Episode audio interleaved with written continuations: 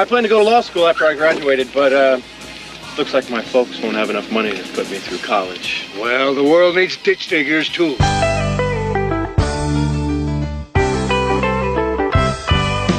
Lord, I was called ditch digger man, paving for a living and doing the best I can. Discovered entrepreneurship, scaling business plans. I became the CEO man. Are you ready to be mentored by some of the best minds in entrepreneurship in the world? Then you're listening to the right podcast, Ditch Digger CEO. We're going to be interviewing CEOs and founders who will be telling their amazing, rags to riches stories. These entrepreneurs who dominate the industries they serve will be sharing the secrets to their success. We'll be talking to millionaires and billionaires, many who started with nothing. You're going to be mentored with golden nuggets of shared experiences from my guest, whose time is worth thousands and even tens of thousands of dollars per hour. I started in the paving business right out of high school, and with no college education, mentorship has been my education of choice. I started over 25 companies in the last 20 years, have generated over 1.5 billion in revenues. My guarantee is this. If you listen to Ditch Digger CEO and you want to be more successful, you will become more successful. The secrets of my success and from many of the world's greatest business leaders will be revealed. Let Ditch Digger CEO mentor you. Ditch Digger CEO, we've got uh, we got a great one coming to you. Yeah, yeah. I uh, I got to tell you, this is a, there's never there's there's not a better time in the in, in our history to have this conversation. When I look around and I talk to business leaders all over the country, the biggest challenge they have is keeping great people right? And some of them kind of get it, and, and they're they're still having problems, and some don't get it at all. Mm-hmm. And uh, you know, and I, I, can say I'm a I'm a person that didn't get it for a long time. You know, I think you, I thought you pay people. You know, you pay people decent, and you know, you give them a job. They're supposed to come to work, and that's all. You don't don't worry about culture and and and values and all those things, right? But boy, today, if you don't have that, you're in trouble. Yeah, you're in big trouble. And so uh, this this good buddy of ours, yours and mine, Mm-hmm. uh, we've got today on Ditch Digger CEO, is uh, one of the one of the leaders in my mind when I think about culture and core values and building it, building enterprise value in businesses based on the people, right? Yeah. and and and uh, creating community, Absolutely. right, and a, and a family, right, Yep. within your business. And now, and for me, when I started True Men, or when we started True Mentors, and you talking about servant leadership, uh, he's one of the best that I've ever seen do it. Um, we're blessed to have him as a true mentor, but more important, I remember sitting down with him, just telling him about like the passion, I mean, the goal that we have, and the first thing that he said was like, "Look, how can I help?" Like he didn't say, "Oh, I don't know about this and I don't know about that." The Yeah, first thing yeah. he said was like, "How can I help?" And he's been an abundance of help. A lot of the mentees have had the opportunity to meet this man. Literally, is just like, oh my gosh, he just empowered me to the nth degree. So I am so excited for today and just have him as a close friend. Yeah. So, and, and again, when you think about it, you know, we we in our businesses we have multiple businesses. Some of them pay, you know, really high wages. Some of them pay pay you know mediocre wages depending on what markets they're serving. Um, and, and but but all our businesses are are you know paying double to quadruple minimum wage, right? I would say maybe even 10 times minimum wage in some cases, right? When, when it comes to people working in the field, running our heavy equipment, whatever, right? They, they make pretty good money. And, and, and so for us, you know, we still struggle with that. When you look at the, the hospitality industry, right, the catering industry, like Tom Walter, our buddy, is is involved in here. Man, how do you do it? So these are the questions we're going to get out of our buddy today, and we're going to and, and the world's going to hear. Now, now Tom is a person that that uh, that I've seen speak in front of CEOs from from across the globe. Uh, recently, in, at the Ritz Carlton a few months ago, um, we had a big event, had a huge budget, and my buddy who who, who ran the event. Uh, uh, picked Tom as one of the main speakers, and boy, they they loved him. So we're blessed to have Tom here today. Tom Walters, our buddy. Welcome, Tom Walters, the Ditch Digger CEO, baby. Thank you. It's good to be here with you, Gary and Quentin. I don't know if this build-up whether I'm worthwhile. it's paved a hard road for me to follow here. Uh, we know we know it is, and uh, we're blessed to have you. So thanks for being here. You know, we, we like to start from the from the from the beginning, Tom. So you know, we're, we'll get into all the, the, the, different things and culture and core values, all the things in, in your business and how you, how you run your businesses and uh, the entrepreneurial mindset you have, and you and you build in a lot of your team leaders and and business partners, right? But but we'd like to start from the beginning if we can. You know where did it come about? Where did this entrepreneurial mindset of yours come about? Uh, how'd you how'd you learn all these things? And and you know, let's, let's start with your up, upbringing first, if we could. I'm uh, one of eleven children. I'm the second oldest of eleven children, and uh, our parents put us through Catholic schools, which means we didn't have enough money to eat properly. Yeah. so every night was uh, seemed to be boiled potatoes and stewed tomatoes out of a can and rotten fish that the A&P was going to throw out. But through that childhood, I understood the value of uh, morality and ethics. Those things were beaten into our heads, literally and figuratively. And behaviors within an organization of 13 members in a small house, three bedroom home. And uh, then I left home when I was 19 years old because I just couldn't stand being confined and I felt too locked in, so I left to go out in the world and understand what goes on. Before I started my first business, I'd been fired from every job that I had had because I didn't like bosses. I didn't like people yelling at me, treating me like I was dirt. Most of them didn't even know my name. I thought my name had changed to Hey You. and uh, there was no compliments, there was no job well done. So had an opportunity to start my own business. I, I was a failure at school too, and I ended up being asked to leave college after one semester. So I decided that academia was not for me, and uh, being a worker was not for me. And I had a chance with two other guys to start a hot dog stand in Chicago. It was actually a suburb of Chicago, Niles. And I jumped at the opportunity. I went to my girlfriend and I said to her, I dated her for a few years, and I said, I have this opportunity to start a hot dog stand. I need five thousand dollars, and if you could lend it to me, I'll pay you back in two and a half years, and then we can get married. so my funding request is a marriage proposal, but I said they go together. I, I need the money. now you're how old at this point? Nineteen. I was uh, twenty-two years old. Okay. Twenty-two years old, okay. and uh, I started. Uh, we started about four months later in Niles, and uh, bought a partner out, and then we moved into a full service restaurant. We opened up two more hot dog stands. Those were in Chicago, northwest side and the north side of Chicago. Over a few year period? Yes, that was over three years. Wow. And then uh, we took our chance with a full service restaurant. Beautiful restaurant. It was a former fast food restaurant that we remodeled, rehabilitated, and turned it into a what's known as a Greek restaurant, full service family restaurant with alcohol without alcohol. That was my first business failure. Lost close to seven figures in 1977. I lost a lot of money. Wow. And uh, taught me a very valuable lesson about life. And that was because I hired the best bartenders I could find. Not, excuse me, we didn't have bartenders. The best chefs, the best servers, best hostesses, the best people from a skill set. And uh, my wife, who is a financial person, said to me, reviewing the P&Ls, she said, you know, you're losing a lot of money. And I said, Well, it's a new venture. Top line is healthy. The bottom line will catch up. She says, No, they, it's not going to catch up. They're stealing from you, and you're too stupid to know that. Oh, wow. and she was practical, and she was a financial person. They were stealing from me, stealing a considerable amount of money. Everybody was stealing. It was a culture of theft. So the lesson that I learned was you hire people not only for skill but for who they are. What kind of uh, culture do they have? What kind of behaviors do they show? And so I learned about the value of culture. But it wasn't until almost 20 years later before it came to fruition that I really focused on culture. Then I went through some other businesses and uh, got into the bar business. At that time, I was uh, it's about 27 or 28 years old, and uh, I have a problem with alcohol and drugs and uh, I woke up one morning and my wife was crying and she said, uh, I said, what, what did I do? what's, what's wrong with you? And she said, you don't remember what you did last night? And I said, I didn't hit you, did I? Fear, afraid that I would have struck my wife, who I love very dearly. And uh, she says, no. And I said, why don't you just divorce me? I'm not any good. And she said, why don't you go into detox and we'll talk about it. And two o'clock that afternoon, she had me in detox. And to this day, I don't know what I did. she won't tell me. Wow. I don't want to go back to drinking or drugs to find out, but whatever it was must have been pretty radical. And this was at what age? 27. Yeah, young guy. Wow. Yeah. So, well, I was in detox approximately that time. I don't remember for sure. And you were married about how long at this point? About five years, four years, two years. Two years. Okay. Uh, two, three, three years, three or four years, and we had no children. We weren't able to have children right away.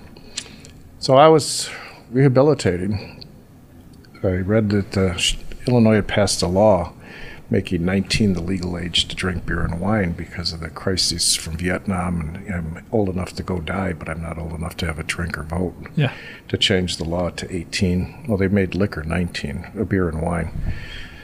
So my partner that I had still in business with, one of the partners I bought out, but the partner we're still in business with, suggested we open up a uh, college bars. And so within a couple of years, we opened up three college bars. So I came home and told my wife, guess what? It's 19 to drink beer and wine. We're going to open up a college bar. I mean, that's like legalized drugs on a college campus. Yeah. And uh, she said, Are you crazy? I said, No, I'm not. Do you know how much money a sober and straight bar owner can make? A lot. and we did. We made a lot of money. And uh, so we went down by Loyola University and was right by Northwestern at 6600 North Sheridan and opened up. But the Tribune at the time said it was the hottest bar in the city, hottest club in the city. And it was a stunning place. Stevie Ray Vaughan played there the first time he played in Chicago. Wow. What, what was it called? It was called, uh, originally it was called uh, Filthy McNasty's, and then it was. Uh, That's a good name for it. great character marketing, too. Yeah, yeah. Look. And then it was Jawbones when it was a music bar. And we'd change it every two years, two or three years, so everyone would think it's a fresh new bar. Let's go try it out. Huh. And the last iteration, it was Cheers, and we put in a sidewalk cafe with uh, two honey locust trees because they grow very fast. And it was about 4,000 square feet and oak floors. It was stunning, a beautiful facility. But uh, it was doing very well, and my wife said to me, oh, You don't drink, you don't smoke, and you say you're happily married. What do you like going to this bar for? Because she came down one time and it was filled with beautiful college girls. I was like 34 at the time, and I said, "We're going to make it. We're making a lot of money, aren't we?" And she said, "Money's not everything." And it made me start to think: Am I weakening my relationship with my wife? Hmm. And so then one day, my son was about four years old, and I'm pulling out of my driveway to go. I was working from like 10 o'clock in the morning till 4 o'clock in the morning. And I would go to the restaurants. We still had restaurants. I go to the restaurants, and then I go to the nightclubs two nights a week. I looked in the rearview mirror of my car and saw my son crying in the driveway, and he was sobbing. And I stopped my car and I went back and I said, got down on my knees and I said, What's wrong, Tim? And he said, How come you're never home? Mm. And as I drove into the city, I realized what my father had told me the night before I got married. He said, You're here on earth to get your wife to heaven. That's how God's going to judge you, not on how much money you make or what you do in business. And uh, when you have children, you're here on earth to get your children to heaven. And unbelievably, coincidentally, my wife said after she had her baby, and Quentin, remember this now. Okay, I'm Because you're going to be a dad very soon Yeah. my wife said, "Why don't we make our vision in our marriage to get our children to heaven, and why don't we make our mission doing what it takes to get the children to have and give them that opportunity?" So as I drove into the bar that day. I realized that my son was more important than anything else, and it was time to sell. So within a short period of time, I sold the businesses in the city, probably about 90 days, and opened Wow. up fast food restaurants in the suburbs, starting with Tasty Dog in Elk Grove Village. And through many other companies and businesses, we ended up, Tasty Dog became Tasty Catering, and that's where I am today. Mm-hmm. So Wow. that's how we got here. That's amazing. Did your your son was four years old then? Yes. And and you and he he realized then he could see then that he wasn't seeing his dad enough. That's Yes, crying, sobbing. uh, And uh, he then, when he was six and seven, he would call me up on Saturdays at work and said, "Why don't you go home? We could do something, Dad." Man. And so I would get up from my desk and I go home. So, so if you don't, uh, what, what would probably be one of the biggest uh, lessons for uh, again a, a person who's starting a business or not, maybe not even a position where they're making a million dollars yet? They're still just getting their feet wet, but they may have a family or they're out there uh, really, really working hard. What would you see from those experiences, uh, those shared experiences? Can you give us like, look, if there was one thing you need to just kind of think about, you know, what would, what would that be um, just from the experience that you just kind of told us. I think a entrepreneur, a business owner that has a family has to make priority decisions. We do that in our professional life all the time. What's the most important problem we have? What's today's biggest pressing issue? And we anticipate this. That's what makes us successful business leaders. But in my opinion, I came from an unhappy family life when I was a child. There wasn't, uh, I mean, we lived in abject poverty. There wasn't go to bed hungry at night, uh, fighting to get an extra piece of toast in the morning, physically fighting with brothers and sisters. And I wanted to just have a happy family. The thing that propelled me was happiness. And I had a friend, I have a new friend from Dallas, Texas, that flew up in his Gulfstream last week first time I've ever been able to give, take a tour on someone's private jet. It was very nice. And, um, and he came up to talk about he's having a problem with his son. His son's about my son's age, and he, he is very successful, very wealthy, and he doesn't have his son. He's got three girls and a son, and his son is uh, estranged. And I felt the pain. as I'm driving him back to the airport, after visiting my son and my daughter's businesses, he said to me, You know, I have everything I need financially. I've achieved everything materialistically, and it cost me my son. Mm. And I envy you for what you have. And I said, Well, I don't have your money, but I certainly have happiness. And I think, you know, we have to make a decision as business owners what is going to make us happy? And some people, I think, are sociopaths, but some business owners don't care about their families. They just care yeah. about the money. Well, God bless them if that's what drives them and motivates them. But why did you have to have family in the first place? Make that decision early. So that's my, my thought. That's, that. that's, that's really good. Wow. Yeah, well, and if, and if you're if you're you know mission is to to get those kids to heaven, like you said, well, gosh, if you're, you're not spending time with them, it's not going to be not going to be very easy to do that, right? Correct. You're not with them enough. If you're not showing them, you, you know, you're not leading by example yourself on a daily basis, then boy, that, that mission's not not going to be accomplished very easily, right? Yeah, and, and the beauty is, you know, we have children, and Quentin, you're almost there, but you know, to watch my son, who's far more successful than I am financially. To watch him interplay with his two young boys, seven and eight years old, I can tell that the most important thing in his life is his family. Awesome. And I thought, as a father and as a business leader, the one thing I did teach him is the importance of family. Mm-hmm. So I just spent five days in Wisconsin with my whole family my daughter, my son, grandchildren, wife, daughter in law. And I sat there just observing and marveling over I don't care so much about the businesses. That's like a game, right? Business is just a game. Yeah. You play the game every day, and sometimes you win, sometimes you lose, but it's the game. And uh, we have the disease. You know, entrepreneurs have a disease, and the disease is the thrill of the victories. But the biggest thrill of my life, I re- reflected on this, was sitting there saying, Those grandchildren are laughing and being happy because of something my wife and I did. Actually, it was my wife's pushing to say, Let's get our kids to heaven. Hmm. That's awesome. That's awesome, and and uh, for sure, if, if you're if that's your goal, it's not it's not an easy goal as it is, right? I mean, and, and when you look back, I, I, I look forward and say someday I'm going to be in those last days of my life, and when I when I'm in the, when I'm in the, that in that bed or wherever I'm at, I'm not going to be thinking about that the, the the plane I was able to buy someday, or the or the fancy cars I was able to drive, or the nice house I, I built. Right? You're just not going to think about those things. You're going to think about your family. Your your how are your kids going to be without you? Your wife, how's she going to be without you? And and and will you see them in heaven? And those are things you're going to be thinking about, not the stuff. Right? This stuff is all temporary, mm-hmm. and yeah. it doesn't, doesn't really just like you know the the jet your friend has. That's a that's pretty cool, right? That's a pretty cool you know thing to to to to be at a point in your life where you need a jet to fly around for business or whatever it might be, or for fun, whatever it is. But boy, if you don't have your kids, the, the, you know, you're, you're put on this earth to raise great people, and if you didn't do that, or you're, struggling to do that, that that's it's not worth it. It's not worth the jet. It's not worth the, the yacht. It's not worth any of that. So. Uh, that's that's awesome perspective. So, yeah, there was an old man that told me uh, early on in my entrepreneurship career. He said, "You know, this all comes to an end. We all die sooner or later." And same thing you said about being on your deathbed, Gary. You know, think about what you want people to say in your eulogy. What do they want to talk about? How many cars you have, your yacht, your plane, or what you did as a human being. Mm-hmm. And that propels me all the time. What do I want to be remembered for? What's my legacy? If you're going to spare yourself some grief and you're going to have a selfish moment, what do I want people to know me as? Mm-hmm. And you know, in the beginning, it was very important to have a nice car. You know, I'm sure you guys know. When you could drive uh-huh. around your friends, you had a nice car or a nice house, invite them over to say, "Ha ha ha! All my extra hard work is Yeah. worthwhile." You get off at five o'clock. I work till eleven or twelve, but that passes quickly. You know, after a while, it becomes moot. Yeah. No, I mean, it, it, mo- most people would give back all the stuff for more time oh. if they at, at that point in their life, right? When they're in their last days, most would look back and say, "Man, I, I, how much time, how much of that stuff would I give back for more time with my wife and my kids and my friends?" Right? Exactly. I think I think most. So again, it's hard to look forward. You don't want to look forward to that day, but boy, if you do and reflect backwards, it it, it uh, shines a light on what you really who you really want to be, right? So.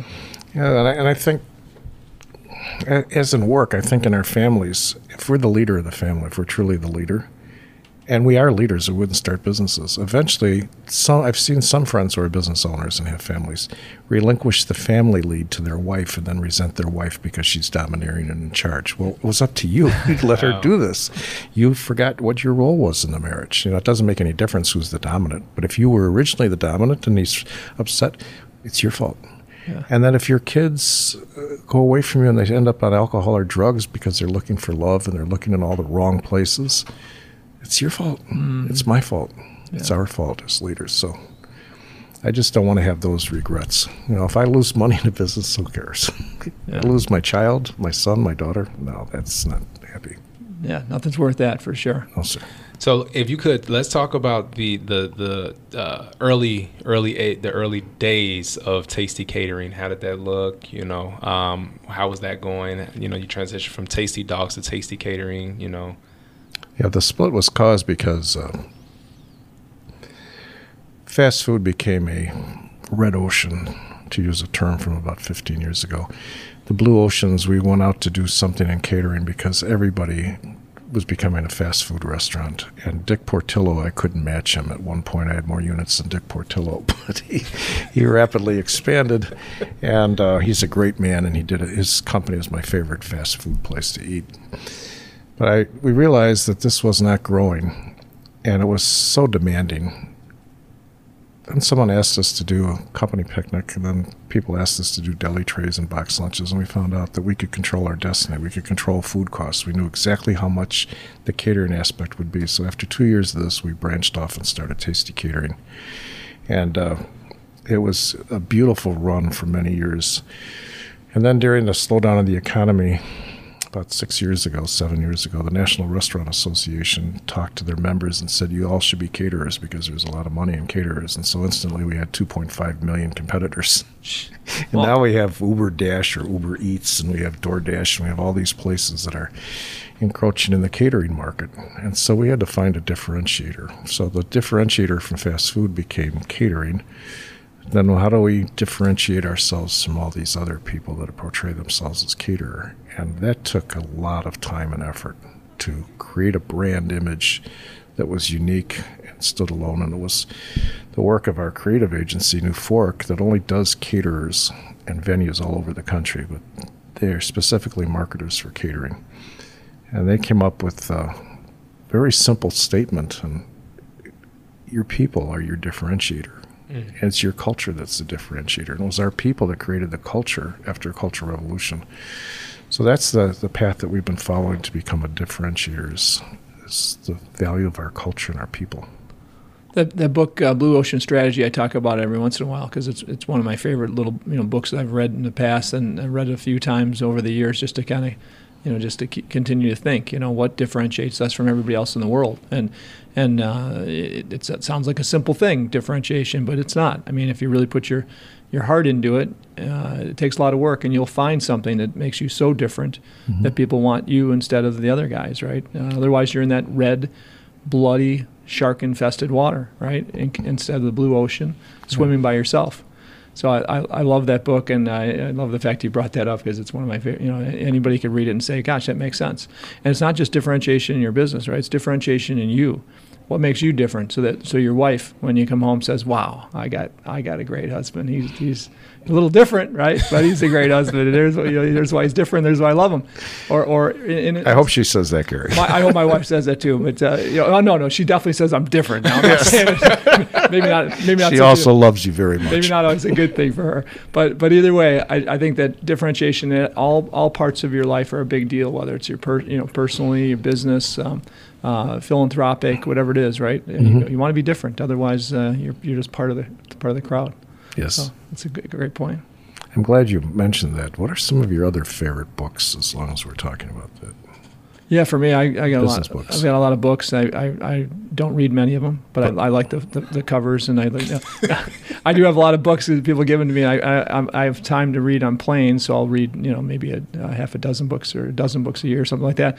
But uh, one I really and one I talk about also is um, uh, is a startup nation. Yes. um, I love that. You know, that's a book I read uh, maybe two years ago, and I'll, I'll go back to that every once in a while because it's just a it's a great book. It's all about this little country that with with uh, what was a you know couple million people now only six and a half million people that dominate per capita dominate um, uh, the world of entrepreneurship and business and innovation, and that's Israel, right? Yes. So I love that book. I love to think about you know what we could be uh, if we thought like uh, the, Israelis that that had that goal of being the startup nation, right, and, and, and and creating innovation and and the best CEOs in the world, right. So, so that's a great book. But I've you know many many books I like, but that those those, those two stand out through, through our conversation so far. I think that's one of the keys for young people to that they should ask uh, mature entrepreneurs or entrepreneurs that have made a niche that they want to emulate. Is what books do you read? You know, Mm-hmm. what was it that fed your thought process to become who you are? What was your influencer? What was your direct influencers? Right.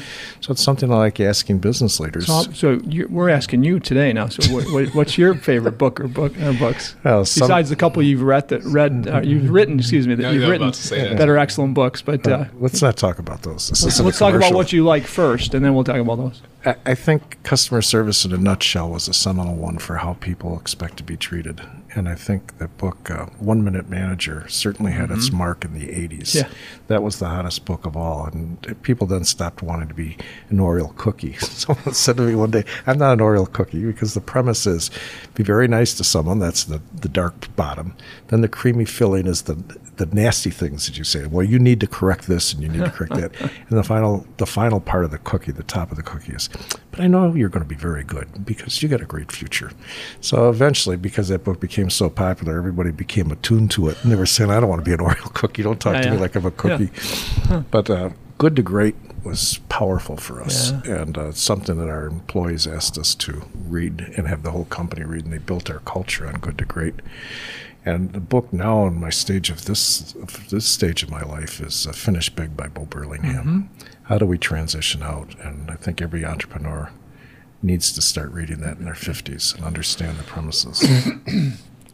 so, And and that book, you know, uh, so finishing big, uh, great book, and and not only to to sell someday or or to, you know monetize what you've built, but also to replace yourself you get, if you get hit by a bus. I mean, and and and not just that, but to create enterprise value in your business, right? If if you're the only reason for the value, there's no value. It's you're just you've built a job for yourself. I don't care how big the business is.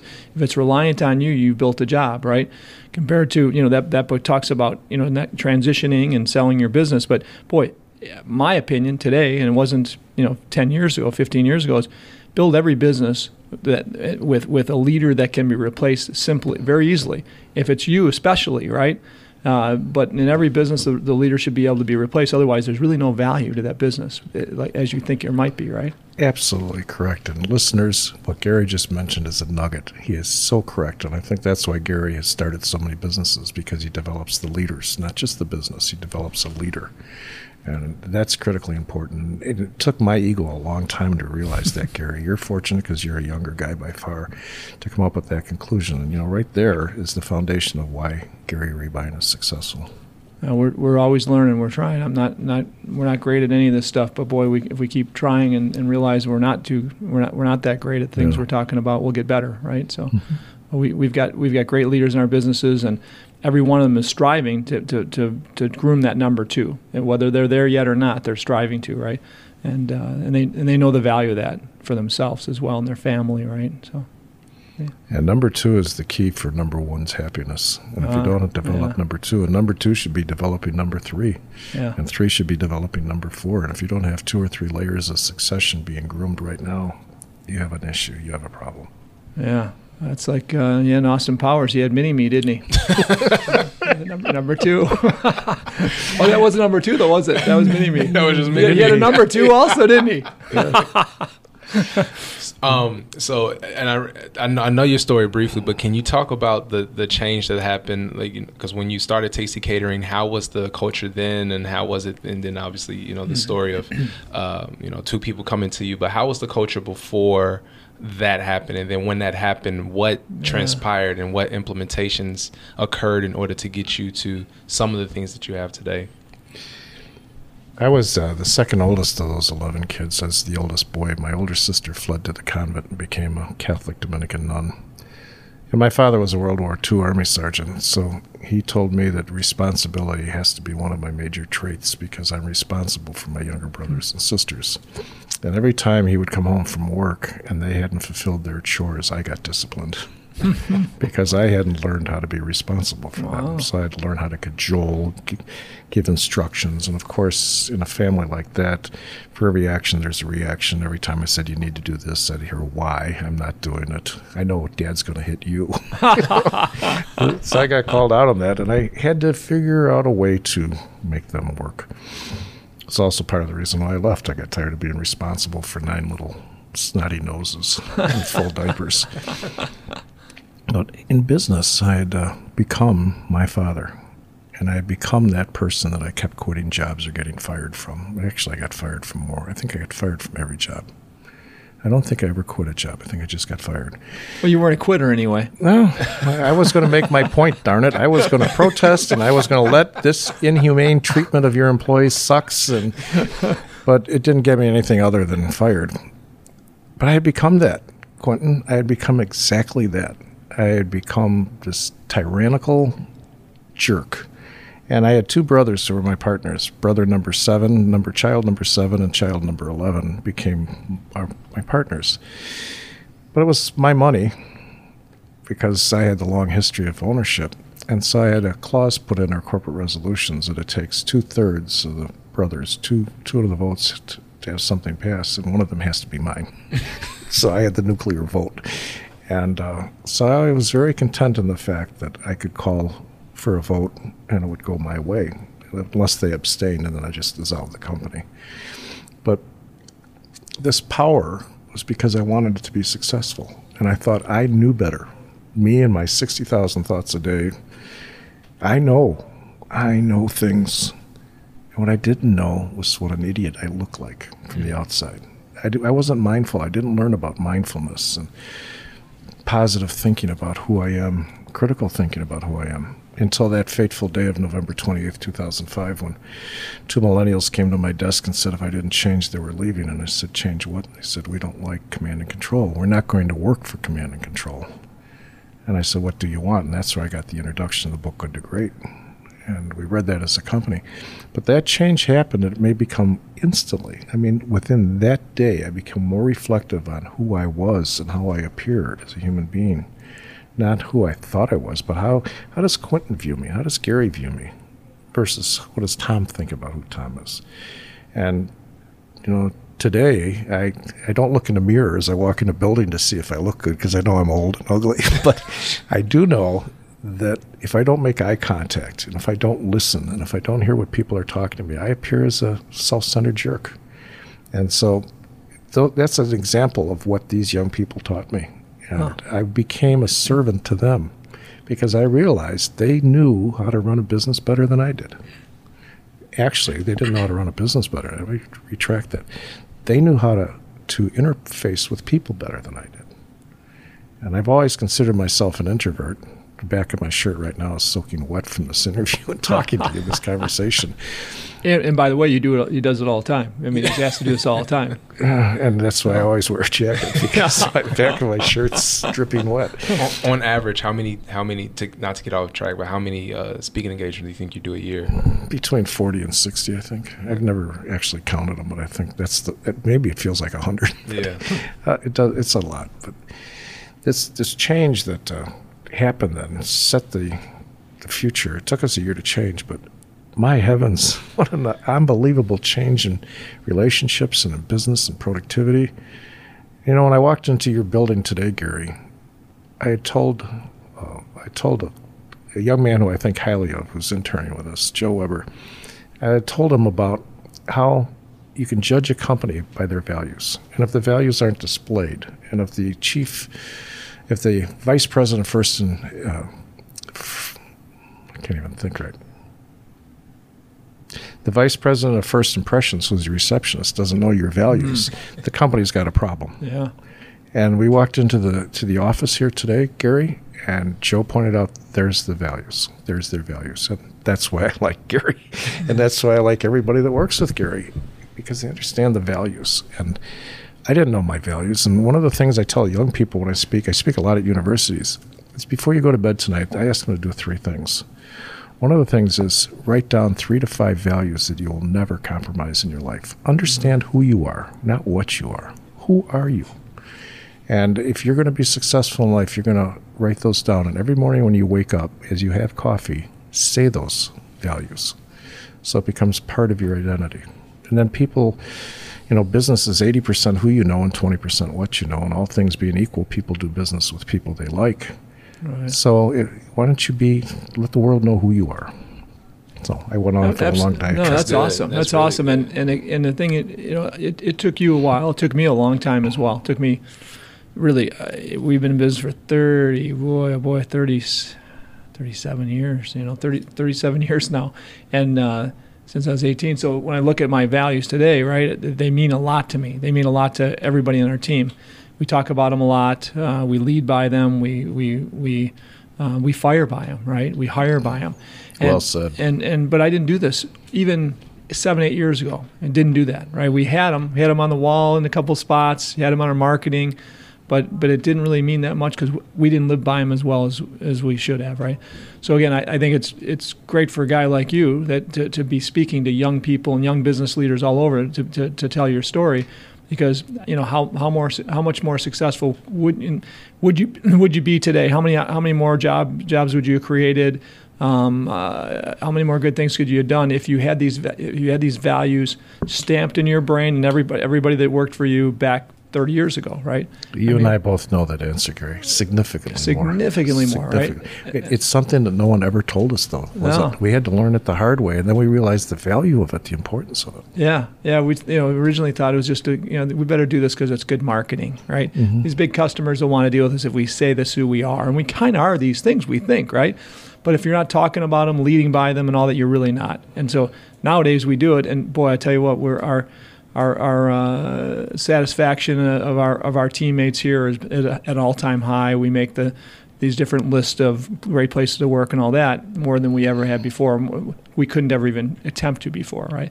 So it's it's a lot of fun. And and, and by the way, it, it turns into bottom line as well, right? And, and you don't even don't even think about that, but it turns into bottom line as, as well. You, you, you're not rehiring uh, 30, 40, 50 percent of your workforce every year. What does that save you in dollars? It's huge dollars, right? You you and I both know that. Uh, so that yeah, so, that, so let's let's get into this these these values of yours and and uh, you know how how do you live by them? How do you how do how do you how does your team think about those on a daily basis? And tell us about that.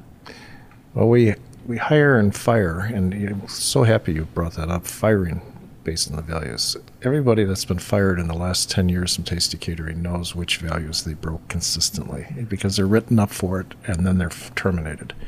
And uh, the last person I personally terminated, as I closed the door, he says, "I'm being fired because I violated this value." I said, "Yes, you are." He says, well, "Could I just retire?" I said, "Well, you could do whatever you want. You could quit, but you're no longer working here." And he called me back up a couple months later and said, "Could I have my job back?" I realized now what I was missing. I said, "No, Once you've been terminated, you're terminated. But I wished him well, and I tried to find a job for him because he was a good person. He just violated a value consistently because it was part of his behaviors. It was mm-hmm. part of the way he grew up. Maybe it was survival mode, maybe whatever it was. I'm not a psychologist or psychoanalyst, so I don't know.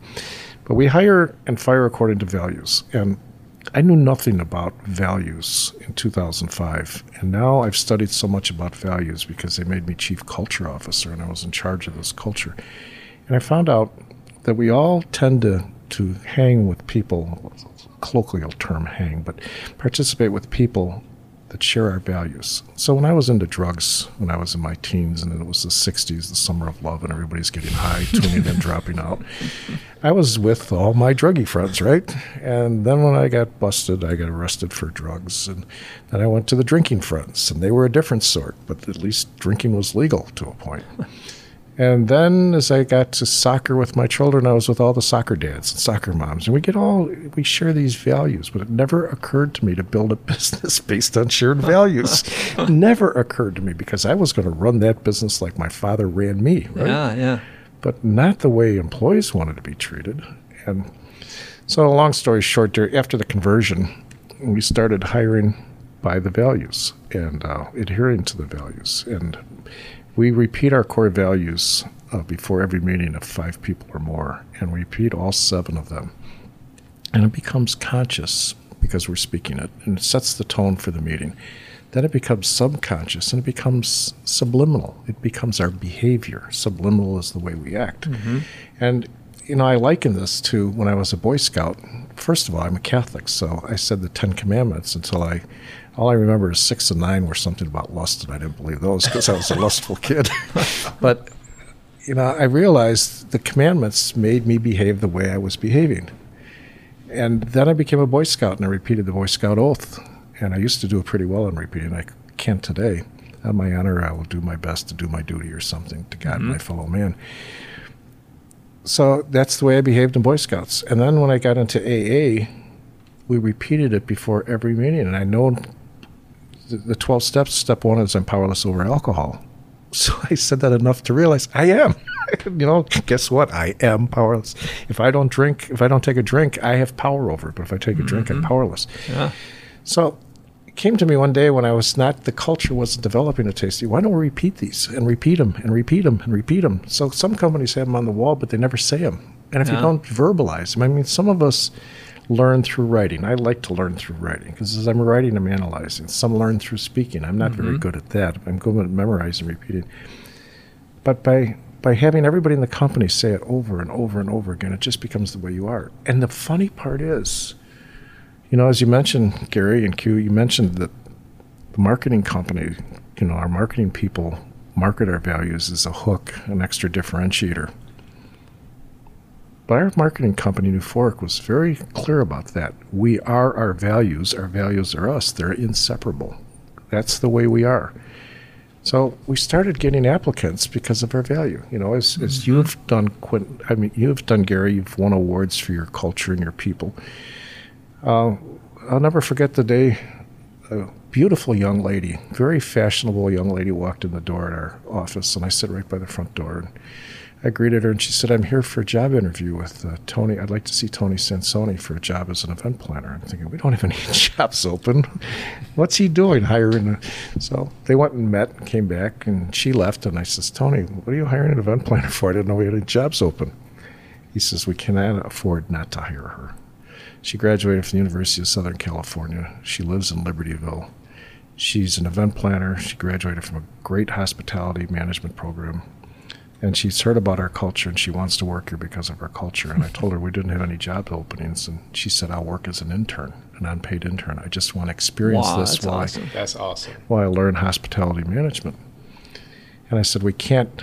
We have to pay her because that's unethical to take her talents without paying her. So we paid her fifteen dollars an hour." Three months later, it was Christmas, and we're having this great meeting about how we're going to handle all the Christmas crush and it came to me that we hadn't hired Nikki full time. And I said, Has anybody hired Nikki? No. Stop the meeting until she's on board. We're not going to talk any further. Get her on board. so this young lady came on full time at Christmas. In February, it was a terrible February, and we were, uh, all of our hourly staff were at reduced wages because there was no business. It was snowing. It was well below zero. I'm walking out with Nikki. We're the last two in the building, and she turns to me and she says, "Tom, why don't you just lay me off because I can live with my parents, and you can use my salary to feed the people that aren't working." I feel so sad about their families. Wow. And I gave her a hug and I said, you know, probably inappropriate to hug somebody today, but I gave her a hug and I said, "You're you're not leaving us. You're the kind of person I want to build this company on." And uh, I said, "We need sales, and we need you." And uh, so then she turned all of her energies into getting sales to bring these people back. The interesting part is, I was gone for a while and I came back and there's another new event planner, and I knew we had a position open, but this young lady sitting there, and I had lunch with her, and I said, Her name's Michelle. And I said, How did you get here, Michelle? Tell me your path to come to Tasty. And she says, Well, my best friend told me she loved her job, and I never loved a job in my life. And I hmm. said, How can you love a job? It's a job. And then she said, There's a position open. Why don't you apply? I applied, and you hired me. Your company hired me. I said, Who's your friend? She says, Nicole, Nikki. We've been friends since fifth, we were five years old in kindergarten together. And so it, that was just one small story about how Yeah. culture attracts people, like-minded people, and it keeps them engaged. You know, there's four elements to culture. Why it, it's, it engages people, it attracts people, and uh, keeps that loyalty together. And so our whole, I'm very proud of our special event team. They're all young ladies because who wants, you know, they design weddings very well, and they do, and they're all in their 20s, and they all have college degrees in hospitality management, but they're all same culture. Different ethnic backgrounds, different religious backgrounds, different personalities, but they're all grounded on that common denominator of culture and behaviors. Awesome. So you say there's four elements of culture. Can you elaborate on that a little bit? I was afraid as soon as I said that. you call me out on that, Clinton. I'll do my best. Uh, I don't know if I can do this accurately, but one, it underpins competitive advantage financially because there's no time lost in, in hiring new people, turnover, training new people. All those turnover rates diminish, and so it underpins financial performance. It attracts and retains top talent.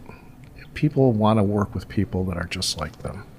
And I don't mean, I I just mean in behaviors. People want to work in a place where the people behave according to the expected norm of behavior. Um, it's a differentiator. Other people in our industry might have chicken champagne and barbecue brisket and beef, but nobody has our people.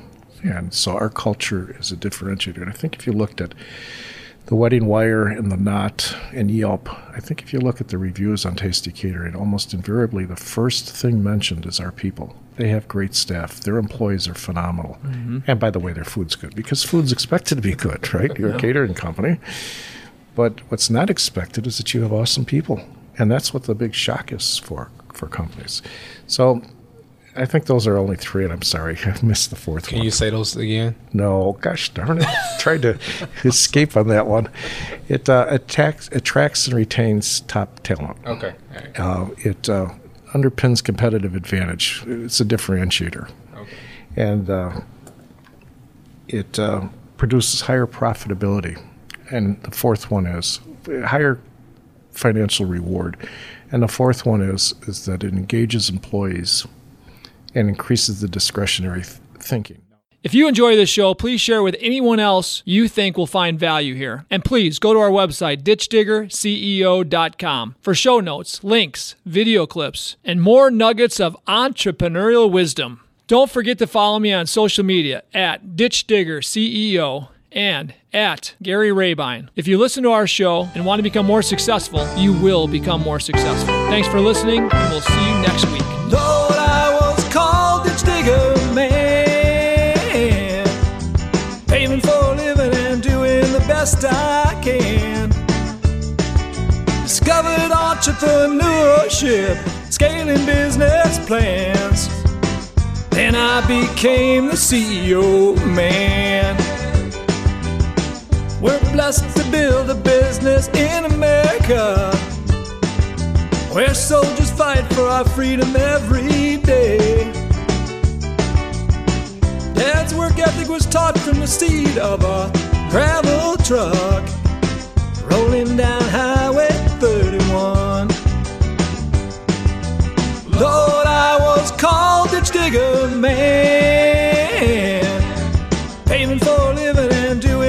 best I can. Discovered entrepreneurship, scaling business plans. Then I became the CEO man.